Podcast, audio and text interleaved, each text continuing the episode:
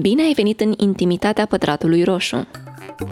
Controlând mai mult, mai bine, pedepsind mai mult și mai bine, se întâmplă că învățăm copilul mai mult și mai bine să se ascundă de noi, să intre în comportamente de risc, pentru că toată zona asta e îmbrăcată într-un mister și dacă ți interzic cu atât mai mult, cu atât mai mult te vei duce. Vocea pe care tocmai ai auzit-o este a Dianei Lupu, psihoterapeut de familie și cuplu în formare Imago. Alături de ea am încercat să găsim pașii prin care te poți apropia ca părinte de copilul tău ca să vorbiți despre sex și sexualitate, dar și ce pot face adolescenții ca să scape de rușinea care vine odată cu discuția asta. Că tot au început elevii școala, posibil în toată țara asta să fie un elev de clasa 0, clasa 1, care întreabă de unde a venit cum a fost făcut. Le-ai recomandat părinților să mai folosească povestea cu Barza sau să fie în sfârșit sinceri? Niciodată povestea cu Barza. Și apropo de ce ai spus, cred că e momentul potrivit între 5-8 ani ca părinții să se aștepte să primească aceste întrebări de care mm, se tem foarte tare. Și de multe ori, pentru că le este rușine, pentru că nu știu cum să explice anumite lucruri biologice ce țin de relații, ce țin de corp, părinții apelează la poveștile astea încă de când copiii sunt uh, mici, 2-4 ani, când încep să-și dea un pic seama de propriul lor corp și asta ne arată un pic și societatea și taburile și poate lipsa de informații pe care chiar și adulții, părinții o au. Și le zicem povești sau le zicem minciuni? Cred că e important să înțelegem că informația e un drept pe care toți oamenii îl au, în special copiii și tinerii, și că adulții sunt cei responsabili să ducă munca grea sau mai grea de a se informa corect și de a se asigura că în puzderia asta de informații de pe internet, de pe TikTok, de pe orice alt device sau social media platform la care au acces tinerii copiii, părinții au această datorie de a fi acele persoane care vin să corecteze aceste informații. Așa că nu mințim, ci ne înarmăm cu poate un pic de curaj să recunoaștem și noi ca adulți că n-am avut parte de asta, că poate nici eu în relația cu partenerul, soțul meu, părinții mei nu, n-am vorbit despre lucrul ăsta. Și atunci, și... să mhm. punem cea mai grea întrebare pentru început. Haide. Cum îi explici copilului? Știm ca adulți cum se întâmplă lucrurile. Dar uh, dacă ai da o copiuță către părinți, de unde să înceapă? Dincolo de cealaltă minciună cu atunci când doi oameni se iubesc, pentru că se mai întâmplă și fără iubire. Da. Suntem ființe sociale, suntem ființe sexuale și indiferent, și copilul e o ființă sexuală și el va fi, va deveni această ființă sexuală indiferent dacă adulții își vor dori sau nu. Dar că Ceea ce noi ne dorim este ca pe lângă naturalul care se întâmplă să avem adulți care să trăiască relații sănătoase, care să um, cunoască ce înseamnă consimțământul. Și atunci ce au nevoie părinții să înțeleagă este că nu este, că discuția despre sexualitate, și o să spun foarte sincer, nu este o discuție în care invităm copiii, tinerii, adolescenții să facă sex, nu învățăm Kama Sutra și nu e o discuție care are loc o singură dată. Acum trebuie să-ți explic despre contracepție și așa mai departe. Nu. Educația sexuală și discuția despre... Eu mai degrabă îi spun educație relațională, pentru că văd un, un subiect mai amplu care implică și partea asta de sexualitate. Pentru că la vârsta adultă, sexul e ultimul care se întâmplă. Sexul se vorbește.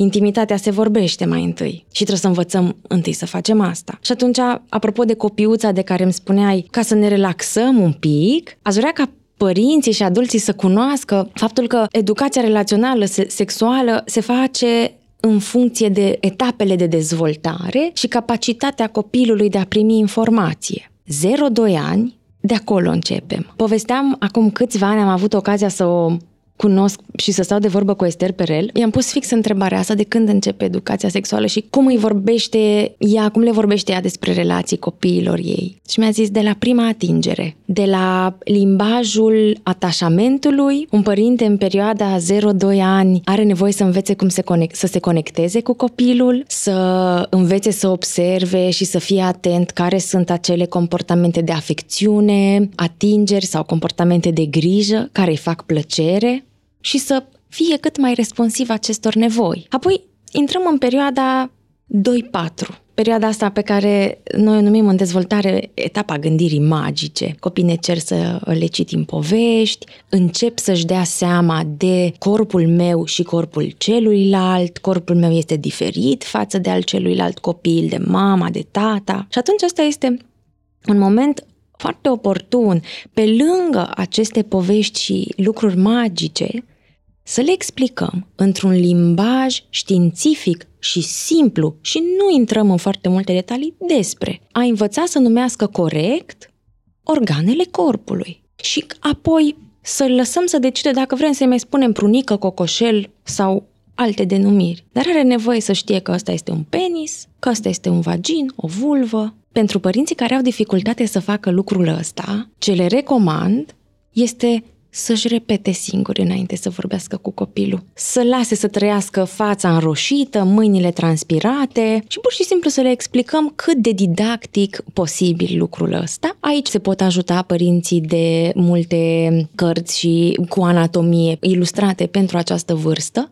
La vârsta asta îi ajută tocmai asta, gândirea magică, îi ajută să vadă și să, să înțeleagă. La fel, în etapa asta, așa cum spuneai și tu, cred că o altă informație pe lângă părțile corpului și pe lângă aceste diferențe, mai vorbim și despre reproducere. Din nou, foarte simplu. Un spermatozoid cu un ovul se întâlnesc și așa mai departe. Simplu. Și încercăm să răspundem punctual anumitor întrebări. Pentru că ce e nevoie să înțelegem înainte să merg și înspre celelalte etape de vârstă este că pe lângă partea asta de informare corectă și corespunzătoare nevoilor vârstei, informațiile pe care le oferim sunt un pic înainte de a intra în etapa respectivă.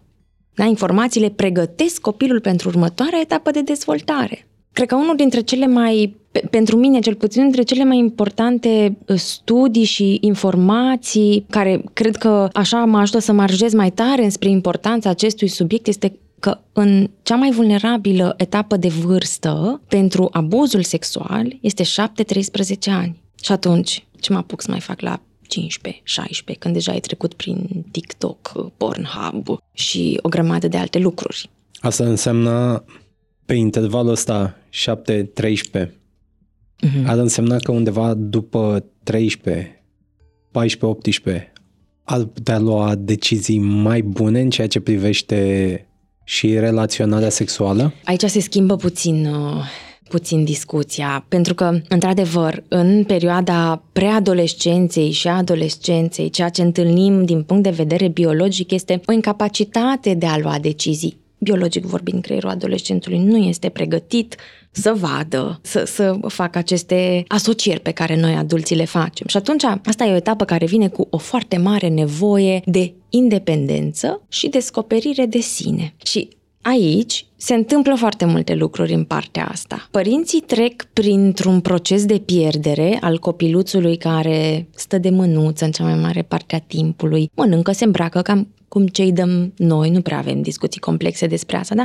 Și e și o etapă de doliu pentru părinți, care pe mulți dintre ei fac să intre într-un stil de parenting care îi controlează, încearcă să, să, să-i controleze foarte mult, directiv, își pierd capacitatea asta de a își da seama că rolul lor acum este de a-i ajuta și a-i ghida, a monitoriza. Ăsta este cuvântul. Părintele să fie un, un, un bun monitorizator, nu un bun controlor. Pentru că din prea mult control se întâmplă inversul a ceea ce părintele își dorește. Controlând mai mult, mai bine, pedepsind mai mult și mai bine, se întâmplă că învățăm copilul mai mult și mai bine să se ascundă de noi, să intre în comportamente de risc, pentru că toată zona asta e îmbrăcată într-un mister și dacă ți interzic cu atât mai mult, tu cu atât mai mult te vei duce. Și atunci e o etapă de tranziție pentru întreg sistemul familiei, care da, vine cu conflicte, vine cu, cu momente dificile, și uh, complexe, doar că conflictul nu e ceva rău. Asta spun și în terapia de cuplu. Conflictul e un proces, așa cum ne spun și, și cei din terapia Imago,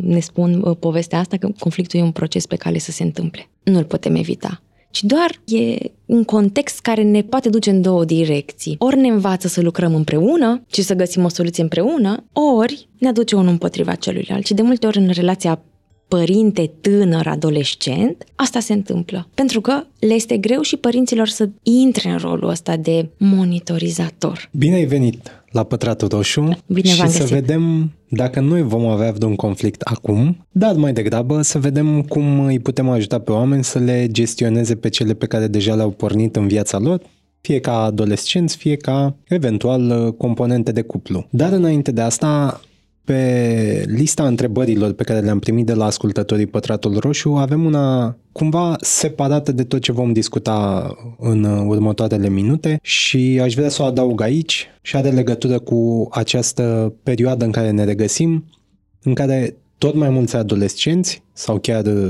preadolescenți par atrași de zona trans. Mm-hmm. Și întrebarea sună în felul următor. Dacă îmi spune la 11 ani că vrea să fie fată, deși e băiat, ce fac? Și viceversa, evident. Mm-hmm.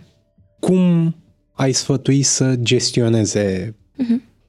fie pentru moment, fie pentru, nu știu, următorii 10 ani? Pot să-mi imaginez că genul ăsta de întrebări sperie un părinte și încurajez că atunci când primesc întrebări legate de identitatea sexuală sau identitatea de gen, să spun asta copilului, wow, m-am așteptat la întrebarea asta. M-a luat un pic prin surprindere. Și atunci ce facem? Accesăm și încercăm ca adulți să apelăm la curiozitate, să încercăm un pic să lucrăm cu frica asta și cu panica asta și cu regulile și cu normele. Dar să fim un pic curioși. Dar de, de, de, de unde ai auzit de asta? Sau de ce crezi asta? Cum ți-ai dat seama de lucrul ăsta?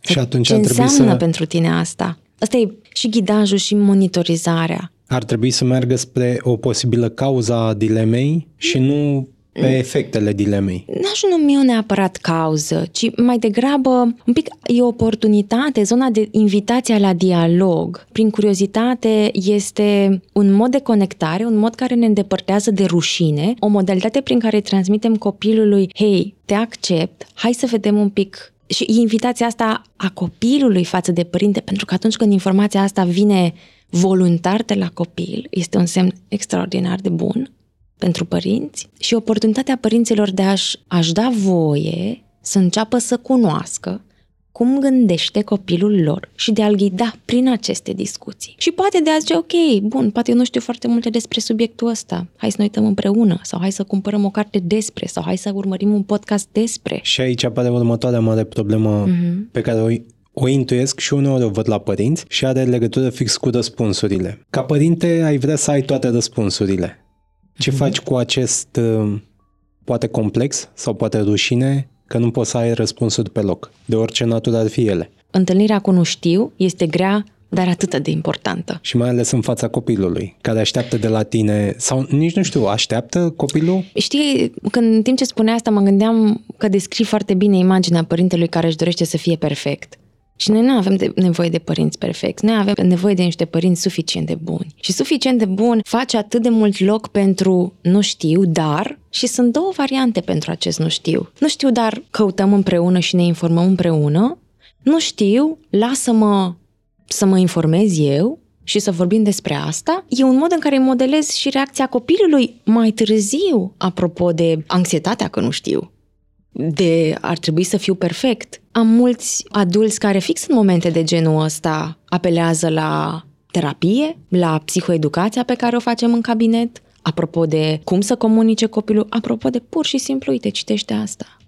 Uite, hai să vedem cu ce ți-e greu, hai să exersăm ca tu să repeți la 40 de ani anumite cuvinte de care ți este rușine. Și da? apropo de nevoia asta de a controla a părinților, mi se pare foarte interesant această amnezie pe care majoritatea o au odată ce fac primul copil, uită cum au fost ei și cât de mult i-a deranjat că propriilor părinți le impuneau diverse restricții. Ce se întâmplă cu creierul, până la urmă, al părintelui de uită efectiv această perioadă destul de importantă din propria viață? Dacă ne uităm la cupluri sau persoane care spun îmi doresc să întemeiez o familie, îmi doresc să am un copilaș. Nu avem partea de adult, nu avem partea de tânăr, nu avem asta. Și ce se întâmplă este că ne creăm în mintea noastră, în creierul nostru, această poveste despre cum ar trebui să fie acest copil, despre ce ar trebui să facă.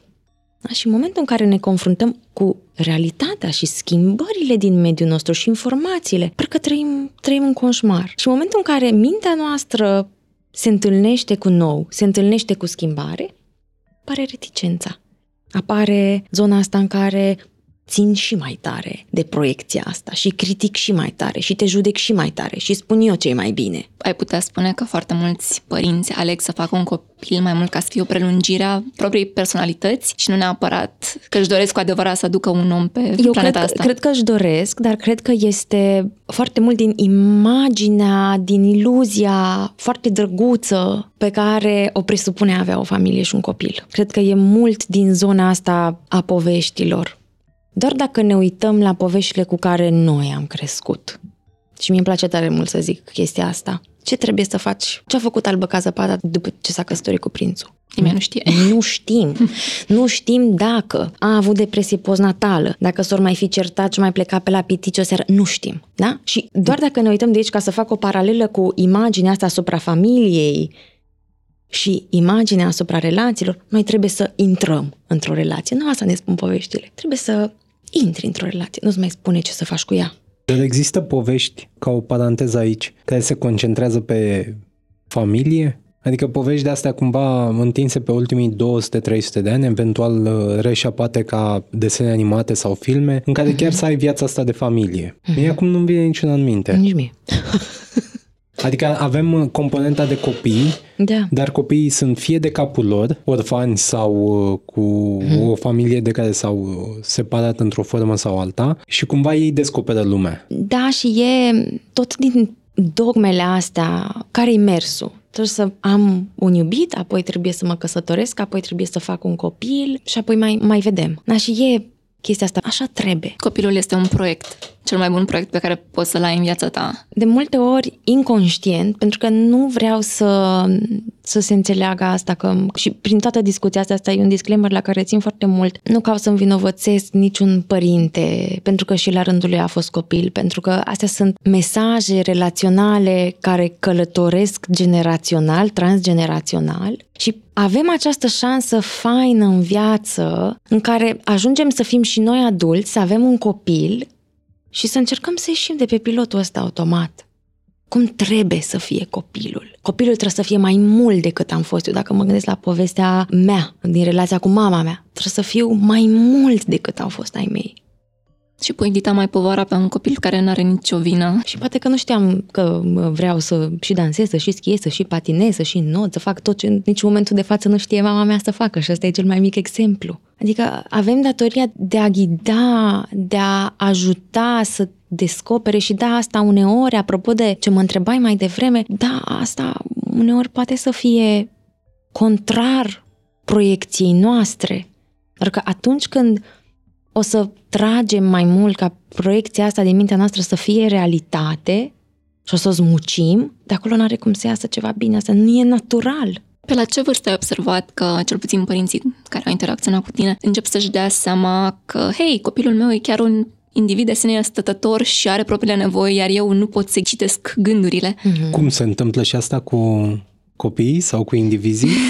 Din experiența mea, cei mai mulți părinți uh, îi întâlnesc și ne întâlnim în pragul final clasa 7 a început clasa 8 pentru că stres, pentru că atunci își dau mai mult seama de relația părinte-elev și nu relația părinte-copil, pentru că intervin foarte multe meditații și foarte multe foarte mult stres și atunci în momentul ăla în contextul familiei încep să se vadă tot felul de comportamente, de nevoi, de multe nu știu ce să fac cu asta. E și, etap, e și momentul în care intră în preadolescență și atunci încep să-și dea seama că nu mai prea seamănă nici fizic, nici comportamental cu copilul de anul trecut și trebuie să facem noi ceva. Și ce ar putea ei să facă?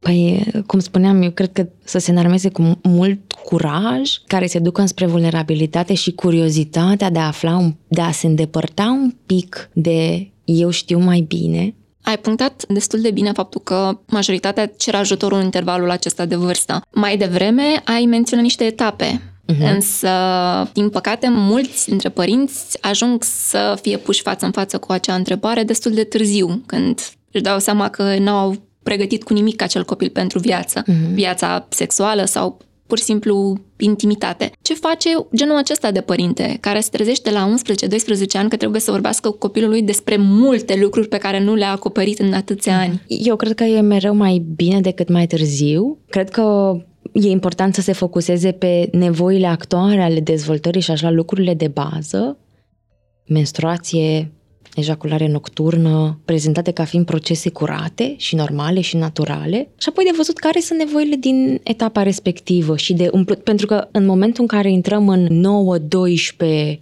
13-20, cumva ce se întâmplă în aceste două etape, preadolescență și adolescență, este doar ceea ce am făcut în etapele trecute, doar cu mult mai multe informații, cu mult mai mult detaliu despre relații, despre consimțământ, care consimțământul începe să fie introdus în etapa 5-8, unde îmi place să fiu atins, unde nu, unde le place celorlalți limite, ce nu-i place celuilalt, ce nu-mi place mie, ce fac când sunt atins acolo unde I don't want to. Dar în scenariul pomenit de tine, cine vine la cine? Vine copilul cu această curiozitate sau părintele se duce peste copil de buzna și spune cred că e momentul să vorbim pentru că am văzut ce s-a întâmplat nu știu unde, mm-hmm. nu știu ce oraș din România și clar e nevoie acum mm-hmm. să, vorbim, mm-hmm. să vorbim despre asta. Nu e o singură discuție. Asta trebuie să ne clarificăm că nu e niciodată o singură discuție și da, recomand dacă părinții realizează că, hei, eu nu am ocupat de lucrurile astea și poate copilul meu are un telefon, are o tabletă, are deja o gașcă de prieteni, pot doar să-mi imaginez că are acces deja la niște informații. Hai să vedem, hai să încep discuția de la de ce n-am vorbit eu cu tine despre asta. Și ca o paralelă pentru început, avem și o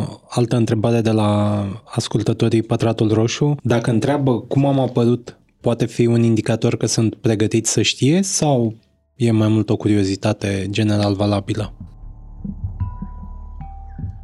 În etapa de vârstă 5-8, unde cel mai probabil ne vom întâlni repetat, chiar dacă explicăm o dată, da, sunt ambele este și o curiozitate pentru că este posibil ca alți copilași cu care el se joacă sau ea să fie auzit și atunci, hei, ce moment potrivit de a corecta informația asta sau de a mă asigura că al meu copil poate n-auzi despre barză și zahăr pus la geam și tot felul de alte lucruri. Cel puțin asta este explicația pe care eu am primit-o. Asta dacă, cu zahărul e nouă. Dacă vrei să ai un frățior sau o suriară, trebuie să pui uh, un cubuleț de zahăr la geam și barza va veni și dacă îl va lua, înseamnă că este pregătită. Nu l-a luat niciodată.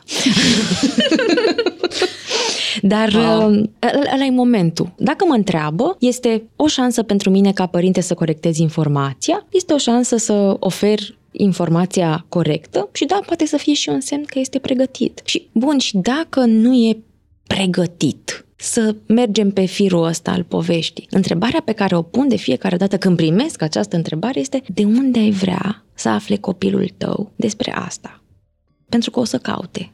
Pentru că dacă nu o să-i spui tu, o să-și întrebe colegii, o să-și întrebe copiii, o să caute pe nu știu ce site. Și informațiile la care sunt expuși în momentul de față de la vârste timpurii sunt necuratoriate, sunt pur și simplu aruncate acolo. Povestea și Ana Măiță într-un alt episod, Pătratul Roșu, că vârsta medie la care copiii sunt expuși la pornografie 11 ani. De regulă se întâmplă asta pentru că i arată alt coleg la școală, nu neapărat că a căutat el specific acea da. informație. Da. Aș zice că mai și caută. Dar normal, normal că o să caute, come on. Fac paranteza asta pentru că n-aș vrea să existe acest colegi sau coleg nu. în general valabil, S- pentru că curiozitatea este absolut normală da, și... Da, nu. Eu mai mult pomeneam în ideea în care părintele să nu trăiască cu impresia că al lui copil este de fapt izolat și când merge la școală nu interacționează cu nimeni în pauză și nimeni nu vorbește cu el și nimeni nu-i arată nimic. Poate să fie expus oriunde, în orice context. Cred că de aici e important să înțelegem că la școală colegul, colega, grupul de prieteni sunt una dintre sursele cele mai frecvente. Nu este singura dar este una dintre sârsele care ne vin la prima mână. Să mai adăugăm atunci, cu colegi, cu școală și cu toate astea, încă o întrebare de la ascultători. Cum uh, abordezi un adolescent sau o adolescentă cu o așa zisă discuție când știi că și-a început viața sexuală sau ar trebui să deschizi o discuție în sensul ăsta? De ce ai deschide-o? Da, e important să o deschizi chiar în preadolescență și, din nou, nu că în preadolescență ar trebui să se întâmple biologic asta, ci pentru că, așa cum spuneam mai devreme, punem informația înainte ca al nostru tânăr să intre în această etapă. Da, Discutăm despre lucrurile astea. În preadolescență discutăm despre bolile cu transmitere sexuală, discutăm despre modalități de contracepție și limitele lor, reluăm mult mai, mai în detaliu schimbările care apar din punct de vedere biologic, pilozitate, transpirație, astea sunt lucruri care ei se confruntă și noi nu le vorbim. Și tot aici pregătim și teritoriul pentru intrarea în preadolescență unde zona asta de romantic, de interes pentru sexul opus sau indiferent de genul care se identifică, va fi prezent. Asta nu e ceva ce putem opri.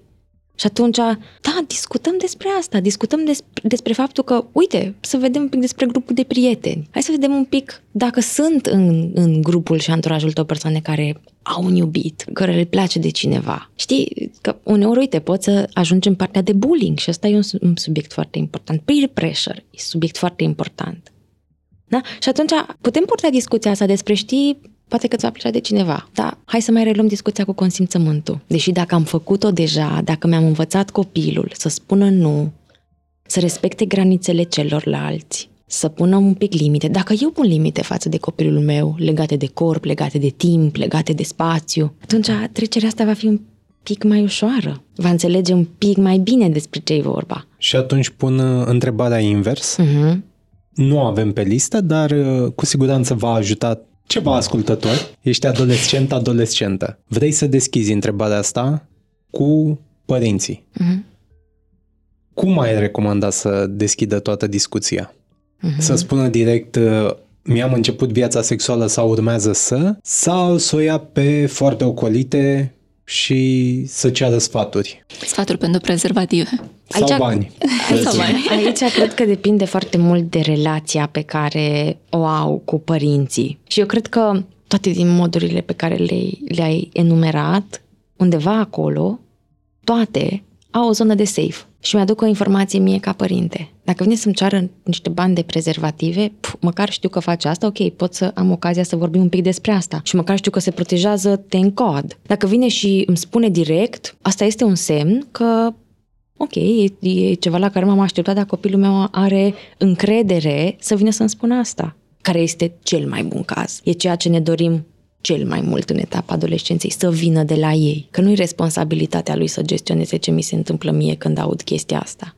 Eu sunt adultul. Eu îl învăț și pe el să se regleze învățând și eu să, să-mi reglez anumite lucruri. Dar cred că toate lucrurile pe care le-ai enumerat sunt foarte, foarte valoroase. Dar discuția despre sex e dificilă. În tot cadrul ăsta optim în care am vorbit până acum, dacă sunt puse bazele, într-o oarecare măsură, ea vine mai firesc. Doar că nu sunt puse uh-huh. sau cel puțin nu într-o mare măsură. Și părinții se pot arăta foarte deschiși pe tot procesul, pe toate etapele. Când vine vorba de sex, lucrurile se întrerup un pic. În special când vine vorba de sexul în care sunt implicate fetele ale căror părinți sunt. Uh-huh. Sau, uh-huh. dacă i-ai sesizat pe români mai deschiși, în special părinții de fete, poate societatea s-a schimbat. Eu zic din ceea ce am văzut în adolescență și din ceea ce mai văd ca stereotipuri, ca deprinderi. Ok, dar discuția despre sex nu e, nu îi vorbești copilului tău despre poziții sexuale, ci vorbești despre hai să mergem la un ginecolog. Asta e discuția de fapt despre sex. Până la cu ce pot să te ajut. Dacă uneori ajută și am avut exemple de familii cu care am lucrat, care am ajuns în punctul ăsta în care au zis ok, bun, am discutat despre asta, weekendul ăsta ești cu iubitul tău la noi acasă, take the keys, noi ne-am luat o cameră pe undeva, dar măcar știu că e la mine acasă. Măcar știu că nu e pe nu știu unde, la nu știu ce petrecere, nu știu ce baie, unde nu știu ce se întâmplă. Adică asta e, e monitorizare și ghidaj și acest lucru pe care trebuie să-l învățăm ca și adulți. Give and take cu ăsta, nu știu cum să zic în română, știi? Pun și niște... Mai lasă și de la tine. Mai lasă și de la tine, mai dau și eu, mai dai și tu, că e o întreagă perioadă de negociere. Dar putem începe de la, hai să vedem cum am avut până acum un pediatru. Acum avem și un ginecolog. Bun, punem de partea părinților această întrebare de foarte mare utilitate, cu ce te pot ajuta sau cum te pot ajuta. Uh-huh, dar ce ai nevoie. Uh-huh. Cel puțin în, în acest interval în care e posibil să-și înceapă viața sexuală. Că Totodată e adevărat că nu toți adolescenții își încep viața sexuală la o anumită vârstă. Uh-huh. E posibil să vină momentul la mult mai târziu. Să punem și o întrebare utilă pentru adolescenți. Cu ce întrebare să meargă către părinți care să arate și deschidere din partea lor ca adolescenți uh-huh. să le asculte sfatul, dar să arate și nevoia de suport, de sfătuire. Adolescenții să le întrebe să pe se părinți. ducă, da, să aibă această mm. întrebare către părinți. Întrebarea să nască discuția mai mare. Că mai e o chestie. Părinții se pot panica destul de ușor, mai ales când vine copilul și întreabă treaba asta, zice, ok, înseamnă că deja s-a întâmplat. Da, că deja faci. Ai făcut asta și acum încerci să repari, nu? Sau așa. Cum, cum gestionezi toată povestea asta ca adolescent? În momentul în care suntem deja în punctul ăsta și părintele sare, e greu pentru un adolescent. Genul ăsta de situații îl face să se închidă mult mai tare. Dar știu că nu e ușor nici pentru noi adulți, dar e, e ceva ce cred că e foarte valoros. Aș jucat fiecare carte asta a vulnerabilității. Am nevoie de tine acum și de asta. Sau pur și simplu, uite, am făcut asta la un moment dat cu, cu o adolescentă. Mi-e rușine, mi-e frică că nu o să mă crezi, am făcut o listă de întrebări. Mă lași doar să le enumăr și îmi spui cu care vrei să începem. Și cu care din aceste întrebări căutăm împreună, că eu aș vrea să căutăm împreună, sau aș vrea să mergem să cumpărăm X carte, sau să ne uităm împreună la faimosul Sex Education și să-mi spui și tu ce ți se pare și cum ți se pare și să spun și eu. Mai adaug uh, o ipoteză de om care nu a studiat uh, psihologia, Da. dar ceva ce cred că ar merge în relația asta adolescenți-părinți. Părinții se simt dați la o parte după o anumită vârstă. Poate 12 ani acum în uh, să zicem, în ultimul deceniu, dar în general 14-15. Pentru că lucrurile se schimbă, ei rămân în trecut, le e teamă de această stagnare. Poate fi util pentru adolescenți să se ducă către părinți cu această deschidere ca la un senior al societății, adică ei să intre cumva în, în acest rol de novice, de învățăcel, să se pună ei în situația în care pare că nu știu, pare că nu s-au uitat, pare că doar nasc aceste curiozități, că tot discutam despre curiozitățile din prima parte a copilăriei. Uh-huh. Și atunci vin natural. De cele mai multe ori asta și fac. Aud în cabinet, m-am uitat aseară la un film cu mama, ne-am pus să ne uităm la un film și erau acolo două fete care se sărutau și pe aia am, am, am ales special filmul ăla pentru că vreau să-mi dau seama ce părere are mama despre orientările sexuale. Al putea face și așa. Da. Să nască tot felul de Da. discuții din... uh, Da, da, doar că asta e un mod, doar că din nou de aici te uiți, că nu e despre cine știe mai bine și cum... Nu, este toată dezvoltarea tânărului care trece prin aceste etape de vârstă, nu este despre cine știe mai bine, ci despre cum să știm mai bine împreună și despre cum să ne ajutăm familia noastră să construiască împreună. Și aici are loc. Nu știu, stai să vedem, mi-e greu cu asta, mai avem un conflict. E o dinamică întreagă de familie. Nu este responsabilitatea unui singur membru, ci este ce ține de întreg sistemul. Am tot simțit mereu în timpul discuției, poate doar proiecția mea, faptul că în discuția cu adolescentul, copilul și așa mai departe, era cumva mama. De ce e senzația asta? Să știi că cele mai multe discuții, cea mai mare psihoeducație o fac um, apropo de limite și de, apropo de control, o am cu tații. Unghii, unghii cu gel, machiaj, haine. Mamele aici sunt mai, uh, sunt puse la mijloc, din experiența mea. Nu vreau să se ia asta ca un adevăr general valabil. Și partea asta un pic de respect, de cum ar trebui, în experiența mea, repet, e foarte mult legată de, de discuția pe care o am cu, cu tații, Deci ei au o viziune aparte despre cum ar trebui să arate copiilor, în special fetele. în special Și- fetele. Țin să fac o paranteză Și la aici. băieți. De ce are coadă, de ce se îmbracă... Țin să fac o paranteză aici. Bărbații sunt caracterizați în linii foarte mari. Sunt caracterizați de anumite lucruri. Spiritul competiției și să nu genereze atenție artificială. Practic, elementele de accesorizare corporală, de la haine, unghii, păr, toate astea, scot un om în evidență și îl deschid către diverse conflicte. Bărbații nu prea generează conflicte sau nu se bagă în conflicte decât dacă vor, decât dacă sunt înclinați pe zona aia. Și atunci se duc către a evita. Iar când vine vorba de copii, că aici mi se pare foarte important, fiecare părinte, mamă și tată, au sentimentul protecției. Trebuie să protejeze acel copil. Și teza asta am auzit-o chiar recent uh, la un botez, deci au ales să-l boteze în uh, religia ortodoxă, să aibă cât mai puține elemente diferențiatoare față de ceilalți copii. Care este o teză întemeiată sau nu, dar Mm-hmm. Asta era argumentația lor, fără să fie în zona asta. Și atunci elementele care te diferențiază de ceilalți te predispun bullyingului. Și dacă un gen înțelege bullying-ul mai bine decât oricare altul, ăia sunt bărbații. Pentru că sunt foarte predispuși, se descurcă mult mai bine la bullying în grupuri decât femeile. Mm, da, nu știu ce să zic despre această teorie. O să-mi exersez, nu știu. și mi exersez, nu știu. Dar e... E tot un control destul de urât acolo, ce ai descris. Tu îi spui că el n-ar trebui să aibă niciun fel de identitate pentru că te deranjează pe Identitatea, tine. nu, și aici, cu asta păi, nu sunt de acord. De momentul nu, în care cer să fie ca... este mai mult decât cum arăți. Dacă Dar face credem, parte. Nu, dacă credem că identitatea e mai mult decât cum arăți, modificările la aspectul tău n-ar trebui să-ți modifice identitatea. E, da, dar la vârsta adolescenței, cum arăți și cum ești perceput de ceilalți este un mod prin care începi păi să formezi avem, identitatea. Aici avem o problemă foarte mare din start. Deci, da, pentru că în etapa asta eu ce, ce fac? Îmi dau seama cum sunt da. în funcție de oamenii care... Fără îndoială. A? Și cel puțin... e foarte important, unghia, machiajul și părul în codiță dacă vreau ca băiat. Da, și mai adaug un element uh, pe care n-aș vrea să-l pierdem din vedere, statutul social subliniat de banii pe care îi poți avea la dispoziție ca să ți-l arăți. S-ar putea să zic o prostie aici, dar mie îmi sună normă socială acum. Acum, da. În 10 ani probabil vom discuta diferit. Știi? Adică cred că e... Și uite din nou, și de asta, apropo de asta, uite cât de importante din nou sunt aceste discuții despre tot ce am povestit până acum, care pregătesc la stima și încrederea de sine a copilului. Acum, în completarea ideii tale pe discuția cu accesorizare și uh-huh. cum te afișezi, da, mie mi se pare mult mai util pentru orice părinte să consolideze acea încredere a copilului și adolescentului și el să nu se simtă afectat.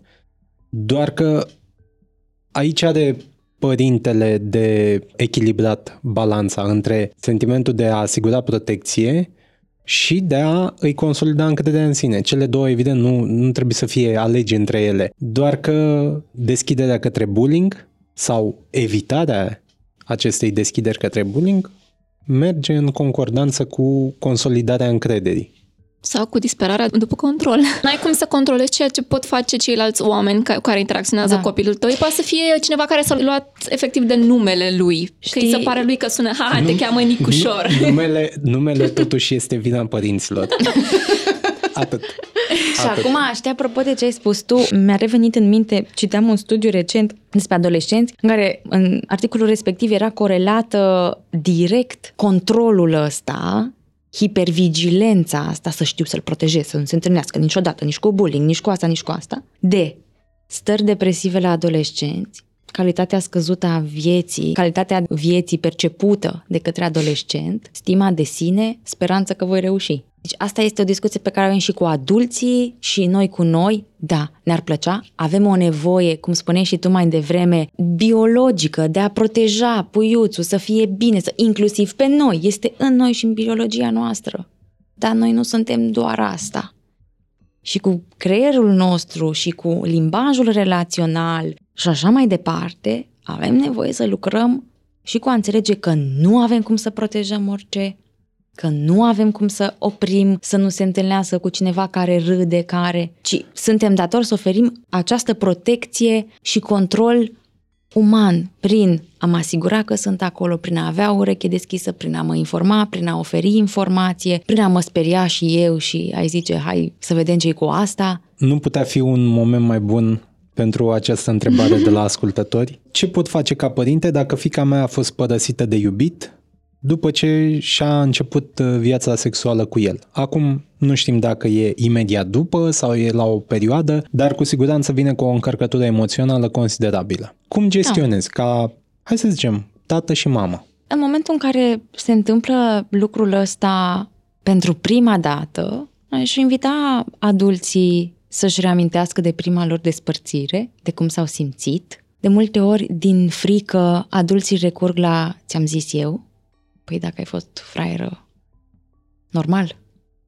Da? A evita puțin furia, teama, care pot să fie îmbrăcate sub formă de dispreț sau critică, a pune clasicul, asta mi se pare una dintre întrebările magice. Eu mereu întreb pe adulții din cabinetul meu.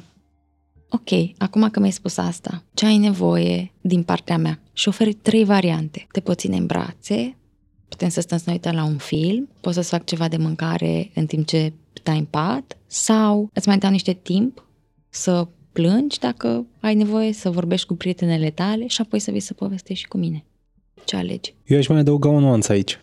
Mi se pare important pentru adolescenții în cauză mm-hmm. să-și dea seama că pur și simplu pentru că ți-ai început viața sexuală cu cineva, nu înseamnă că ți-e dator într-o formă sau alta. Uh-huh. Dacă relația da. trebuie să se oprească, se oprește cu sau fără această începere a vieții sexuale. Clar. Și de aici, din nou, putem intra foarte bine într-o discuție despre relații și sexualitate și cum se simte despărțirea. Și că da, despărțirile aici proiectez poate eu, brusce sau uh, uh, neașteptate, se simt ca o pierdere foarte mare, se simt ca un doliu și cred că e important ca părintele să vorbească despre asta, despre ce e normal să simți în această perioadă. Și poate să povestească despre o primă despărțire a lui sau a ei dacă simte, simte necesar și încurajez părinții ca în astfel de situații, din nou, pe lângă evitarea criticii, a polemicii care induce și a predicii care induce foarte multă rușine, să cunoască ce e normal să se întâmple cu tânărul sau tânăra după o astfel de situație, care seamănă cu o mini-depresie. E o pierdere care se întâmplă acolo. E normal să fie și mai irascibilă, apoi să fie și mai melancolic-melancolică, ne și normalizăm un pic, pentru că din lipsa de ce e normal să se întâmple cu copilul meu într-o astfel de situație, în lipsa informației ca la anxietate. Îmi creez cele mai nasoale scenarii, mă cuprinde frica și reacționez din frică, luptă sau fugă sau îngheț, poate că văd desperiat încât mă panichez și nu știu ce să fac și mai bine las așa, sau poate că sunt în zona de fight în care Exact ceea ce povesteam mai devreme, vin și țin o predică și îți spun și îți interzic și te pedepsesc și poate te mai fac și curvă pe locuri dacă mai am gura pe dinainte. Și atunci trebuie să știu din nou, revin, cred că ăsta e punctul, nici mi se pare așa, punctul central. Informația. Să mă informez ce e normal să se întâmple, ce nu și har Domnului, noi tot spunem de internet și de asta care, da, fiecare construct din ăsta are și părți bune și părți rele, dar, Doamne, sunt atât de multe informații, e atât de multă literatură pentru adolescenți pe subiecte de genul ăsta. Doar un pic de disponibilitate și curiozitate și, din nou, îndepărtarea asta de, da, mă, da, adolescenții din ziua de astăzi sunt cum sunt, nu mai ai ce să le faci. Am acest scenariu. Părintele a bifat pașii, a fost deschis, a avut această comunicare extraordinară cu copilul, dar copilul, după, nu știu, hai să zicem, 15 ani încolo, și a început și viața sexuală, impune acele limite învățate de la părinte și părintele vine deschis să vorbească, să hai, povestește ce s-a întâmplat și el spune nu simt nevoia să vorbim, nu vreau. Și face chestia asta de mai multe ori. Cum poate gestiona un părinte care a făcut totul perfect până la urmă această respingere, că este, până la urmă, sunt niște căsuțe de bifat mm-hmm. pentru părinte. Mm-hmm. Bătaia fiind exclusă, nu? Mm-hmm. Acum, aș, uh, am o reticență la cuvântul ăsta perfect. Cred că un părinte good enough care a atins în mare parte aceste subiecte, eu aș da o petrecere ca și părinte. Se întâmplă cam ce trebuie în etapa de dezvoltare. Independența asta și nou mod de a conviețui. Da, eu încurajez părinții să taie cordonul umbilical la un moment dat, 16, 17, 18, apropo de, știi, regula numărul 1 pentru a nu escalada în conflicte foarte mari și a-ți îndepărta copilul este să nu te apuci să cauți prin cameră, să linkuiești nu știu ce pe la telefon ca să-ți întreție mesajele pe care le primește copilul, să... nu asta. Și cred că aici este o situație care ne invită din nou să ne uităm la societate. Limite dacă eu ca adult nu am limite și granițe personale, ceea ce țin de intimitatea mea, ceea ce în mod natural, da, e normal ca al tău copil de 16 ani să nu vrea să-ți povestească toate lucrurile astea. Și tu la fel ca și adult, să nu simți nevoia sau să nu trebuiască să-i spui toate lucrurile din bucătărie internă a unei relații. Am dreptul să spun nu și cred că aici începe să se construiască respectul încet, încet, pentru că pe la 16 ani începem în intrarea asta. Se liniștesc un pic apele apropo de conflictele astea foarte puternice. Bine, și în funcție de stilul de parenting, că nu e general valabil. Din punct de vedere al dezvoltării, să încep să, ok, să-mi dau seama că tânărul ăsta crește și eu vreau ca din relația cu mine să învețe Exact asta, respectându-i lui limitele și el poate să respecte asta mai încolo.